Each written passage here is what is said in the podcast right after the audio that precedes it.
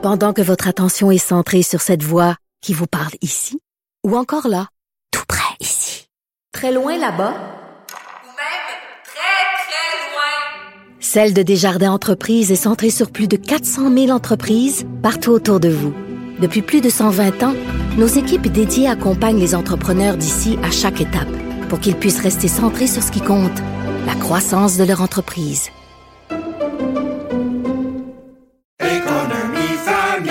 Ici Ricardo. Et Émilie, marchand d'I G A. On a envie de vous inspirer à bien manger. À moins de cinq dollars la portion. Suffit de repérer les produits Valeurs sûres et de les cuisiner avec une de nos recettes. Les Valeurs sûres, c'est bien pensé, hein? Bien sûr! Détails sur I G A point net.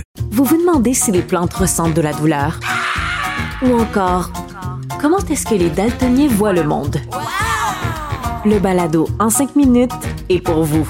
Explorer la science, l'actualité et l'histoire en un temps record. La SOPFEU, en collaboration avec le gouvernement du Québec, est fière de propulser la série Balado en cinq minutes. Ne laissez pas les questions sans réponse plus longtemps.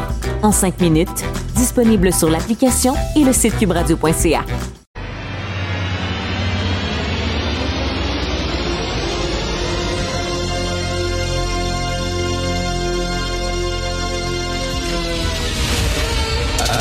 Attention, cette émission est laissée à la discrétion de l'auditeur.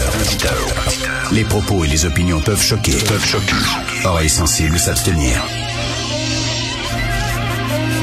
Richard Martineau.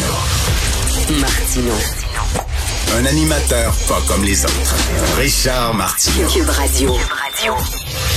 Bon vendredi, merci d'écouter Cube Radio. Alors, si vous avez de jeunes enfants, il faut pas qu'ils écoutent ce que je vais vous dire, parce que je vais vous lire une lettre et euh, c'est un scandale.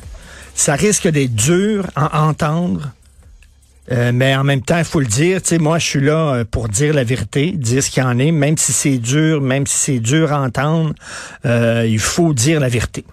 Alors, je veux vous parler de cette jeune fille qui vit l'enfer, Piper Hansen.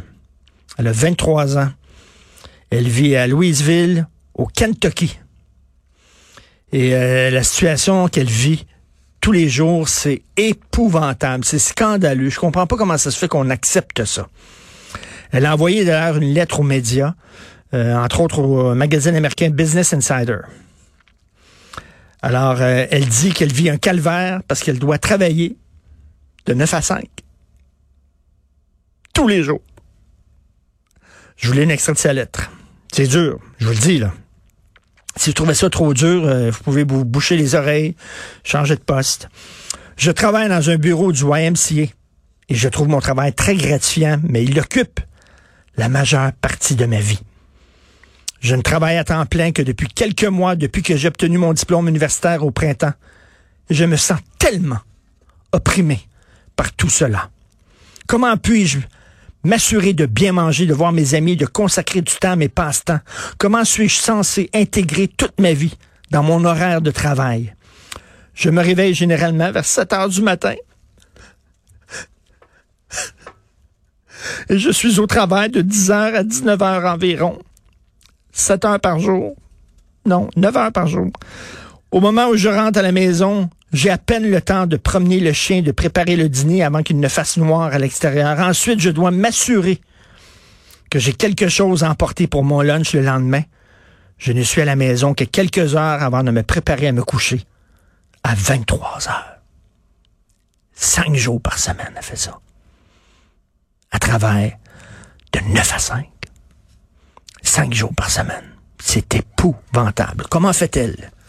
C'est écœurant qu'est-ce qu'on fait subir aux jeunes. Ça n'a aucun bon sens. Ils arrivent le soir, ils sont crevés. Attends une minute, heureusement, elle n'a pas d'enfant. Attends que tu aies des enfants, toi là, il faut que tu arrives, il faut que tu fasses à manger à tes enfants. Faire faire les devoirs, le bain. Après ça, tes couches, là, t'es crevé. Tu peux même plus baiser parce que t'étais, t'étais à terre. Tu te couches à dix heures, t'es crevé, puis tu te réveilles le lendemain, puis c'est la même chose le lendemain. Tu n'as plus de vie personnelle à cause du travail. Comment font-ils, bon Dieu? Alors, elle dit, est-ce que la vie, c'est ça? Est-ce que c'est ça, la vie? Elle dit qu'elle est épuisée. J'essaie de prévoir du temps pour faire des choses avec mon ami qui habite à proximité, mais l'un de nous est toujours épuisé par sa journée de travail ou doit se réveiller tôt le lendemain matin. épouvantable. On va en parler plus tard de cette situation scandaleuse qu'on fait vivre aux jeunes avec une spécialiste des ressources humaines qui doit être collée au plafond d'entendre ça. Qu'il y a des jeunes qui doivent travailler cinq jours semaine, huit heures par jour. Ça n'a pas de bon sens. Salut mon scout!